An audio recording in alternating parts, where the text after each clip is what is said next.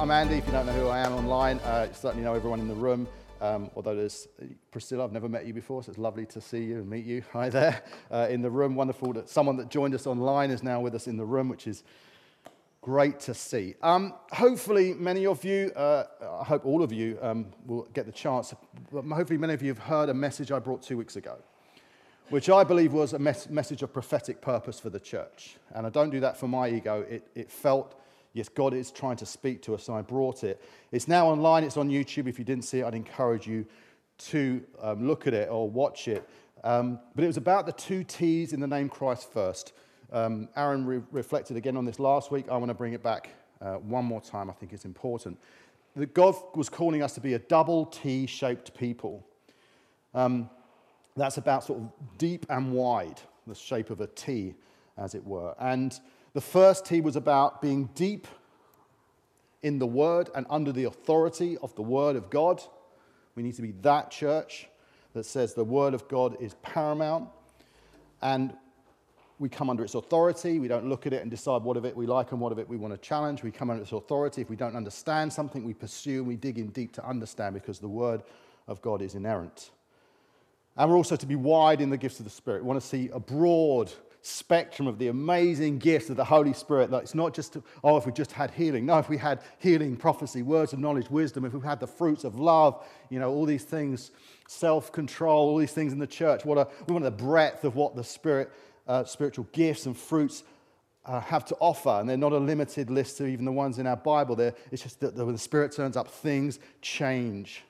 The other T then was this idea of being deep in unity, like being a church who pursue, like in almost with aggression, like if something's, if there's disunity in the church, if there's something that's causing us to feel uncomfortable with one another or the church as a whole, we will not tolerate it. We will press in eagerly, like Ephesians said, and we will be those who desperately pursue unity till it's exhausted, till you've tried everything to restore broken relationships. That deep unity. But the wide is the, the thing I'll talk on today as well, which is wide in community.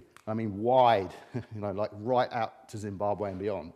Wide in community, um, locally as well. I'll come back to that in a bit, locally and globally. Terry Virgo, in his book um, Spirit Filled Church, described prophecy as spontaneous was a word often used, but he said this as well revelation and clarity of God's purpose for their time. So when prophecy comes to the church, if God has brought something, it's for the time we're in, and it calls for a response. I mean, what's, what would be the point?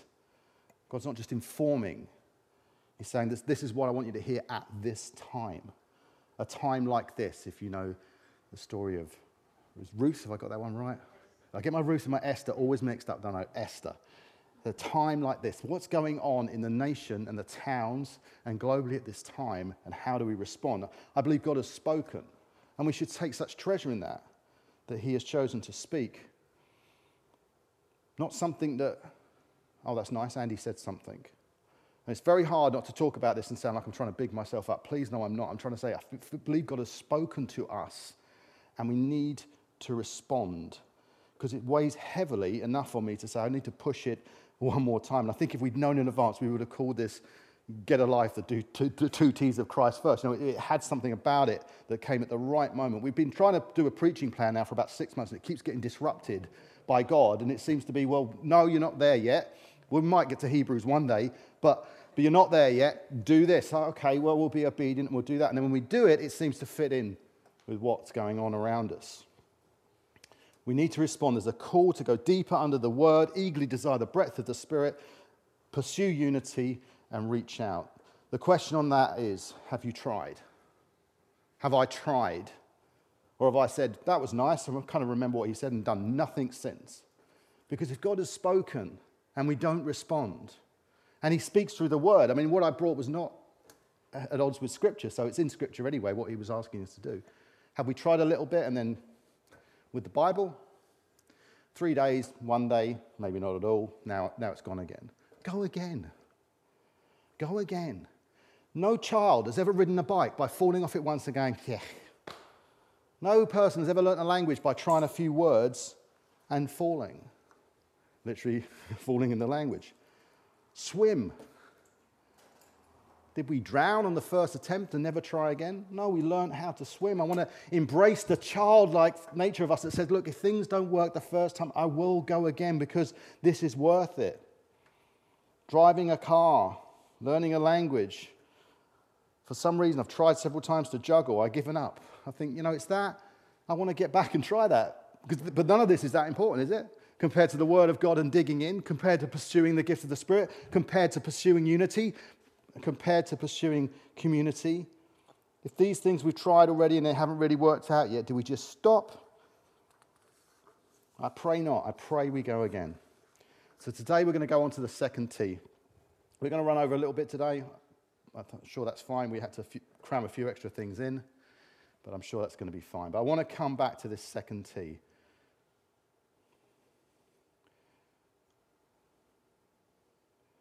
i have spoken about unity, so let me, let me move on to community. This challenges me a lot, this idea of community. And I think because I need to change quite a lot of what I'm doing.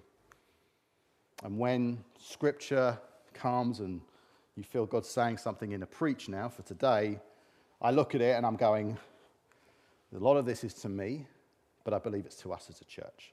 So I'm not preaching, preaching from the front saying, you guys need to do this stuff. I'm saying we need to think and respond about this. This call to community is about local and global. It's about local and global. It's about the international community, as we've just prayed for, and what can we do there.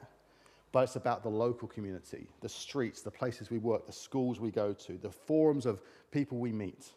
What can we do there as well? This idea of we need to get a life was about L, love, compassion for your neighbors. I, invite, invite people into your home. The F and the E are foster and engage. So locally and globally, foster and engage. I'm going to root this in a couple of scriptures. Um, Oh, am I clicking here?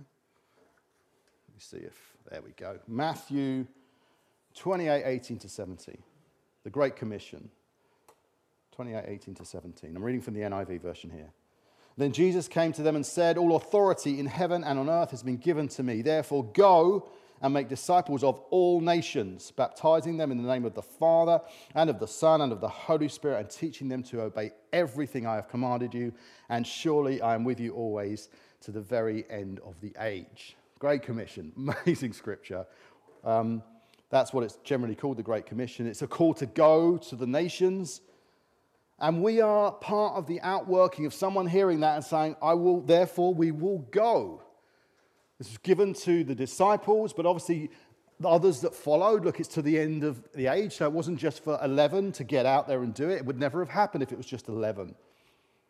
So it was therefore, there will be people sent to keep going and going and going and eventually get to Watford. Eventually get to the shores of England and get the gospel to Watford.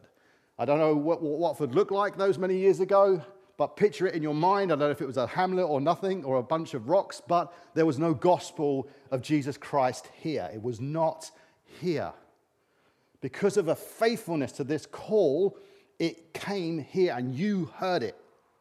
Because people did what they were asked to do by Jesus.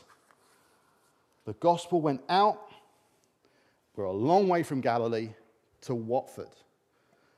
Therefore, we've just prayed for Matt that we can do like that type of sending, that he would go out and help bring the gospel to parts of rural Zimbabwe where the gospel maybe has been heard, but there needs to be a much more deepening and strengthening of what they understand because they're coming up like an ancient culture that's got lots of different things that are going on. You know what? Cultures with lots of different ideas of what it means to be spiritual, that's Watford.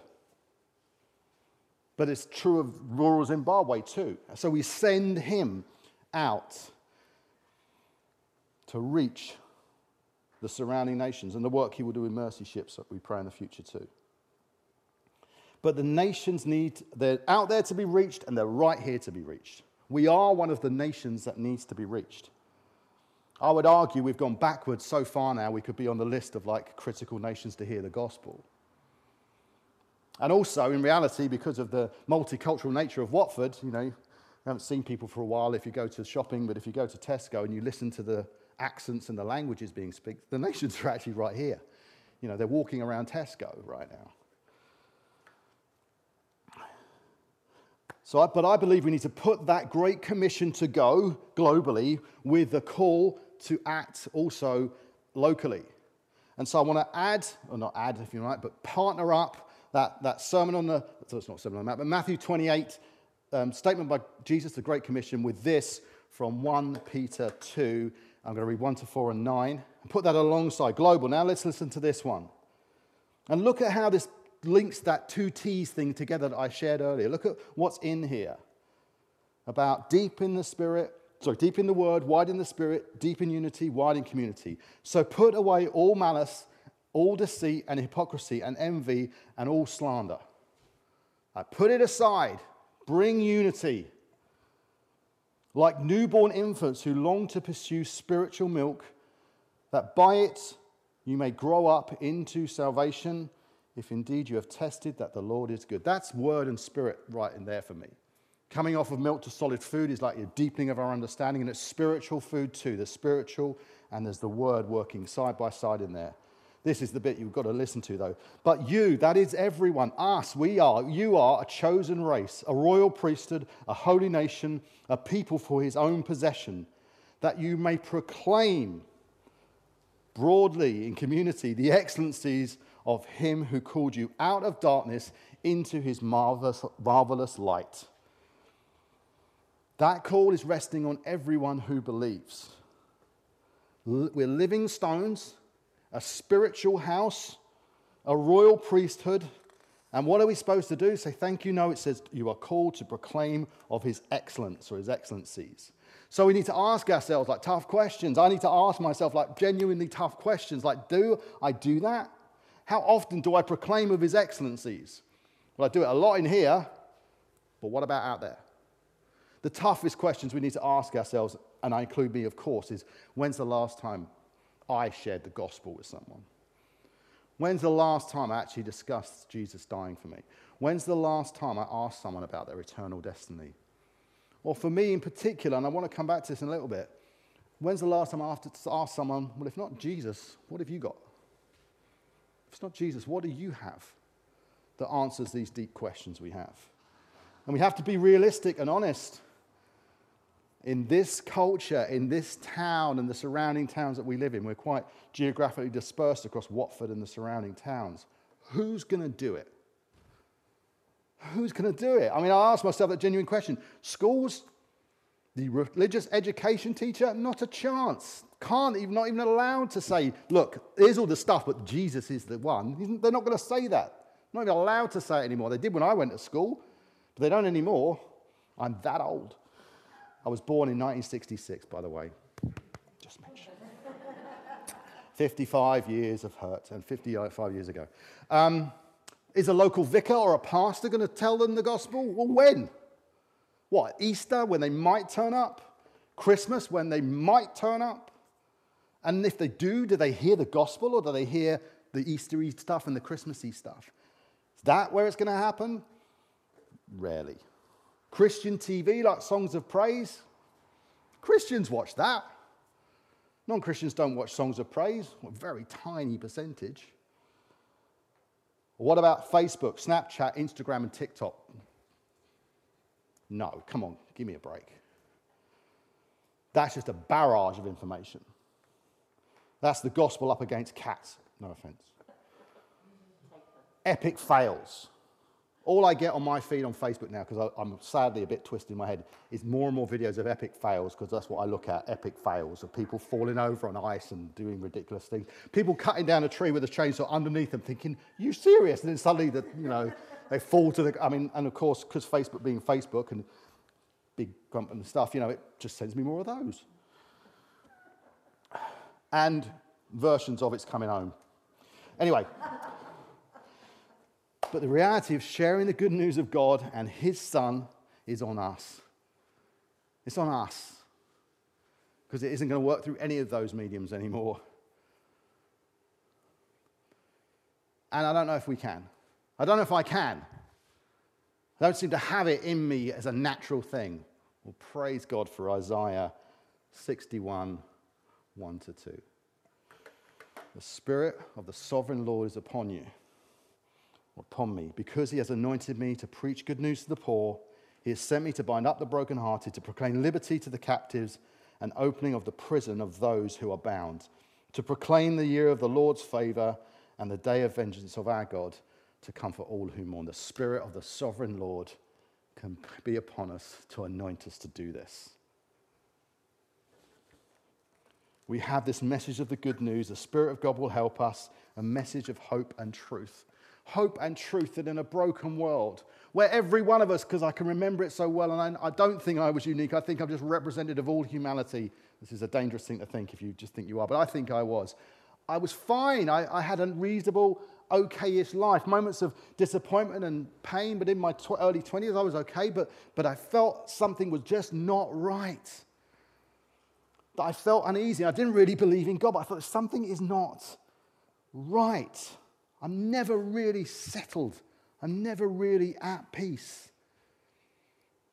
And then so, somehow, I can't even tell you exactly how, started to hear about God, think about Him again. Someone introduces me to Jesus and said, You know what? You want a relationship with God? I'm thinking, Actually, yes, I, I think I do. Well, you're going to need to find a way because let's talk about you know, where you are with God. You've been sticking the finger up at Him for years and ignoring Him, and now you want relationship with Him.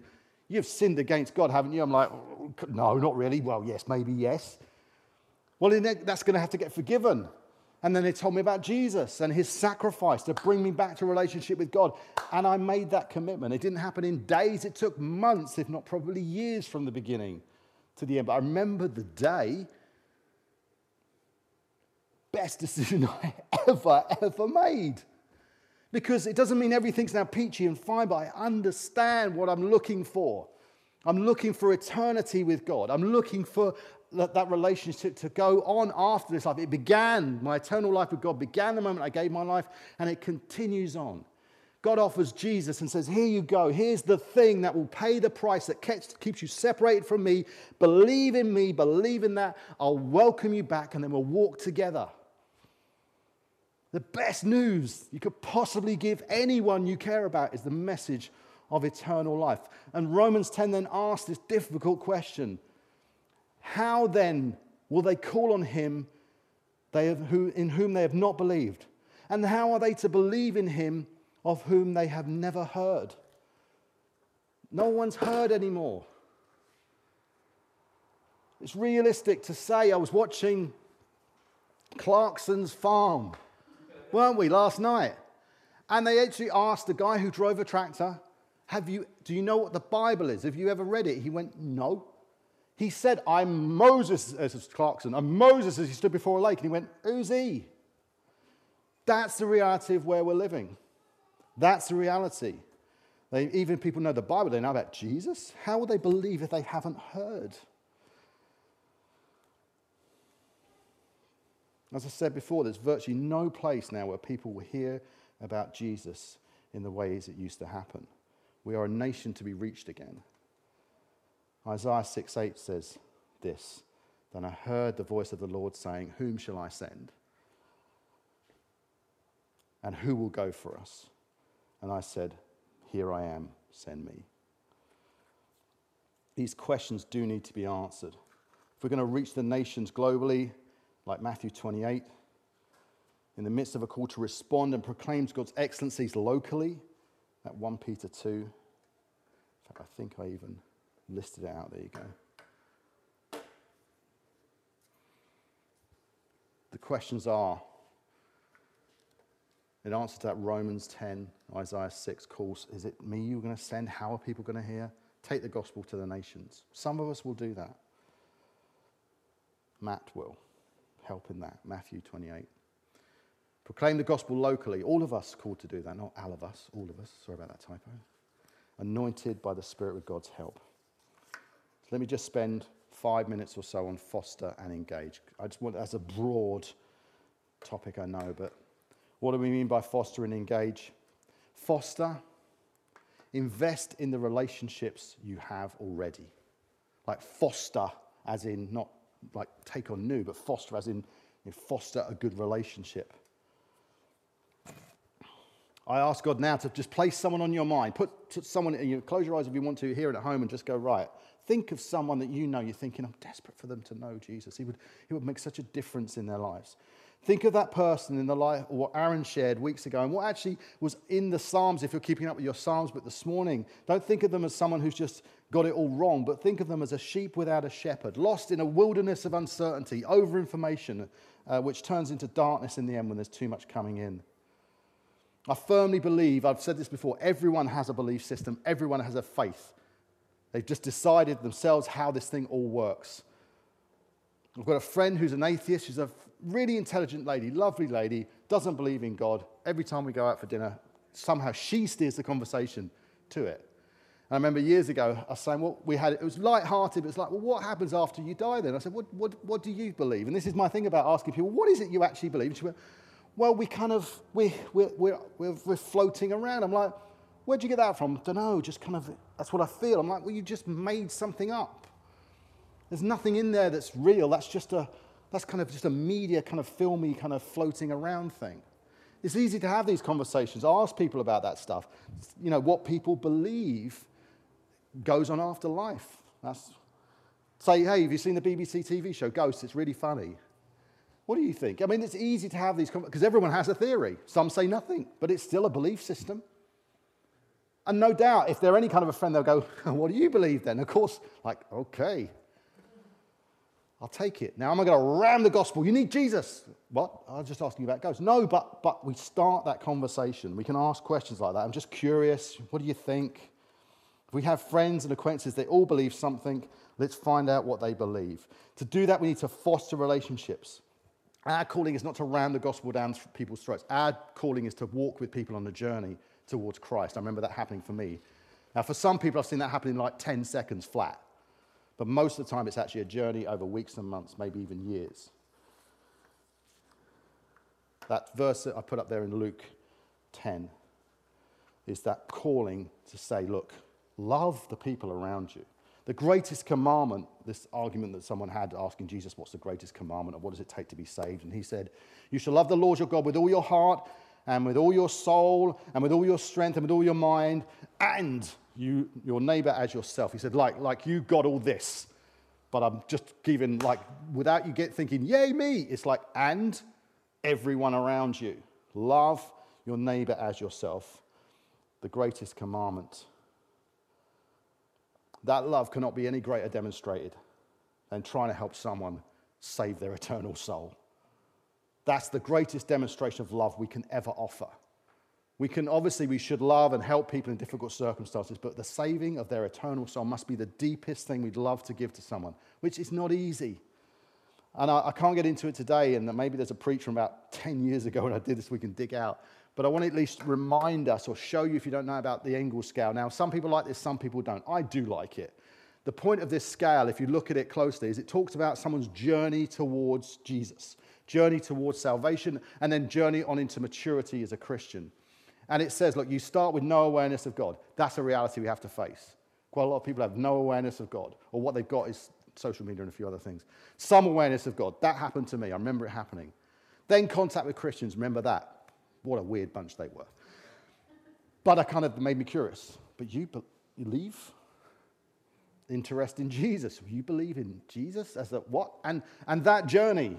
Now, you can be amazing at two, three, four, five, six, one of these.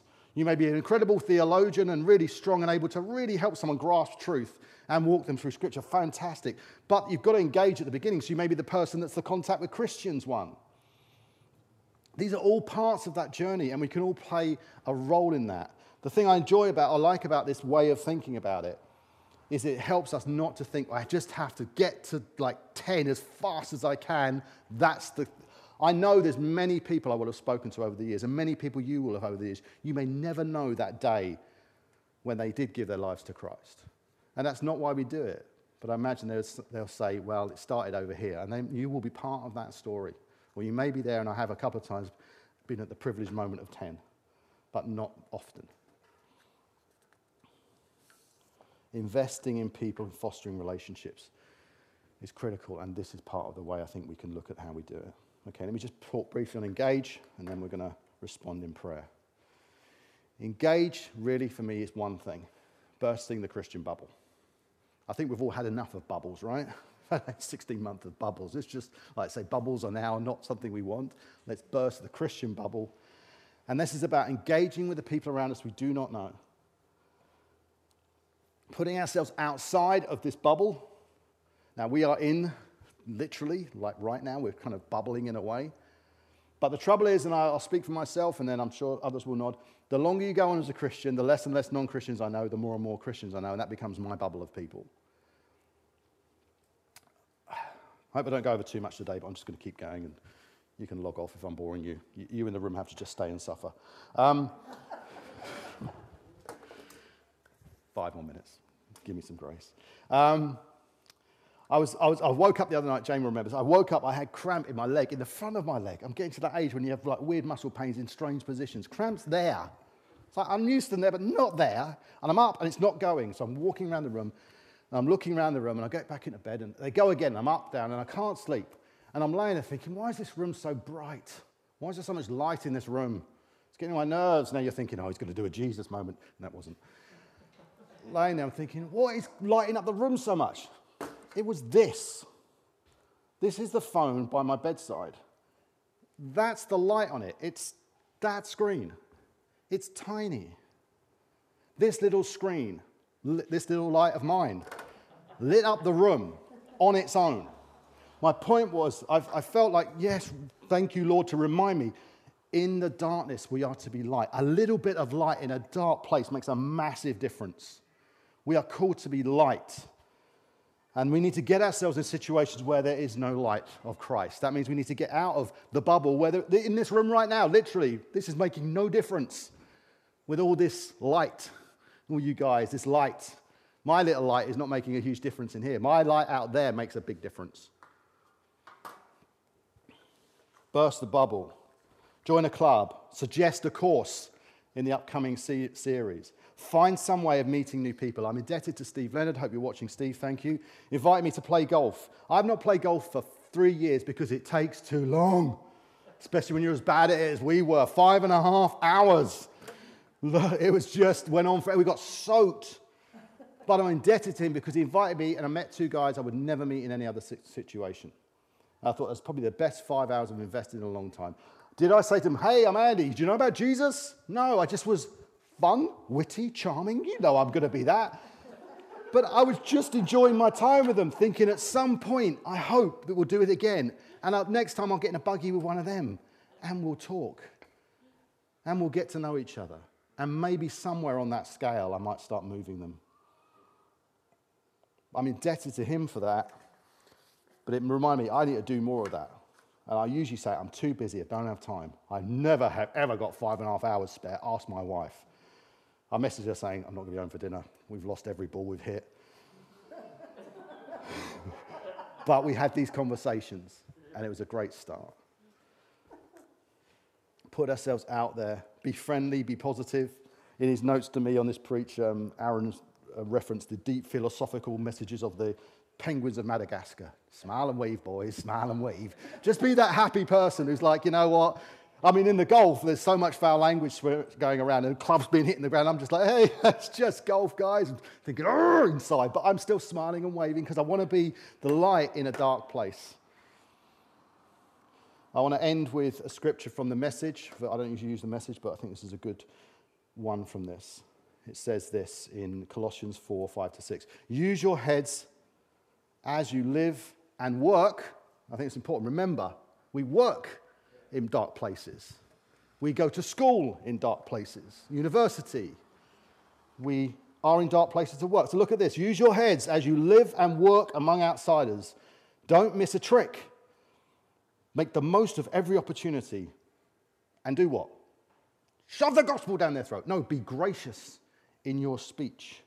The goal is to bring out the best in others in a conversation, not to put them down, not to cut them down. Amen. Right. I want to call us to respond.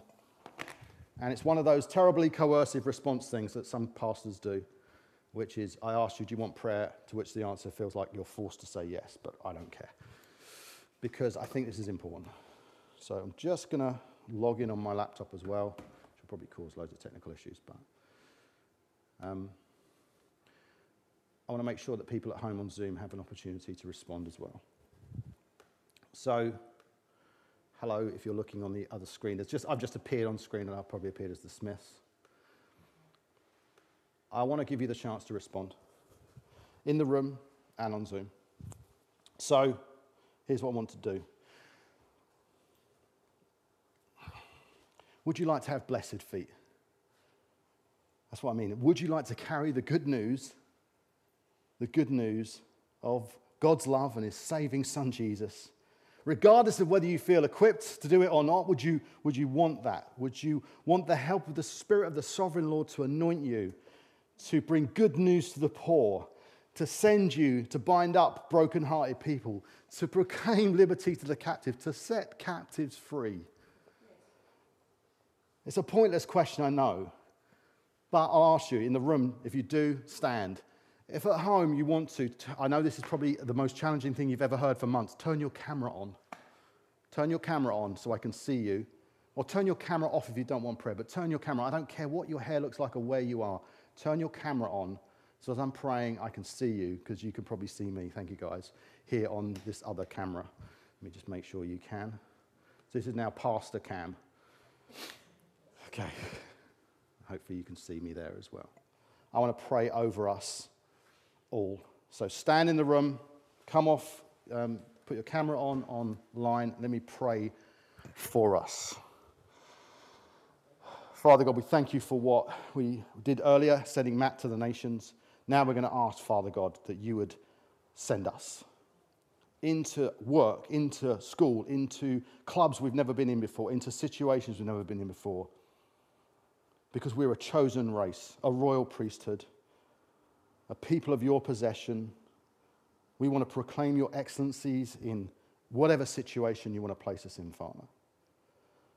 We pray that you would use us, Father God. We are standing, we are turning on our cameras and saying, Yes, send me. I don't know if I've got any of the equipment needed, but send me. I'll do 1 to 10, 10, 3, whatever on that scale. I don't want to overplay that as a thing, but Father God, would you send us? I pray, Lord, that we would walk out of here saying, Right, I'm going to do something with that.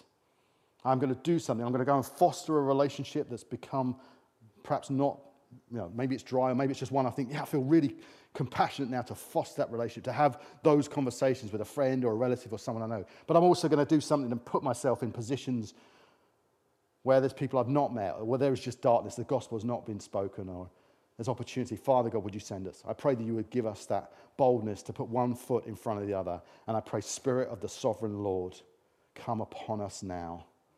Anoint us to bring good news. Anoint us to bring good news, I pray. For everyone at home on Zoom, everyone here in the room who's standing, anoint us to be those that would take good news. Give us that spirit of boldness that is so needed strangely, but it is, to have conversations with people that just start the discussion about Jesus, that gets them somewhere towards finding out about the Savior King, that gets them somewhere to finding out that God is real and He loves us. Anoint us, we pray, Father God. In this season of change, as opportunity will now present itself to go out again, I pray that we would go out, Father, and look for those that need to hear the good news. Look for those that need just to be come alongside and walked with. And we pray you into that situation, God. Bless us, we pray. Anoint us, we pray. In Jesus' name. Amen. Amen. Bless you guys. Thank you so much.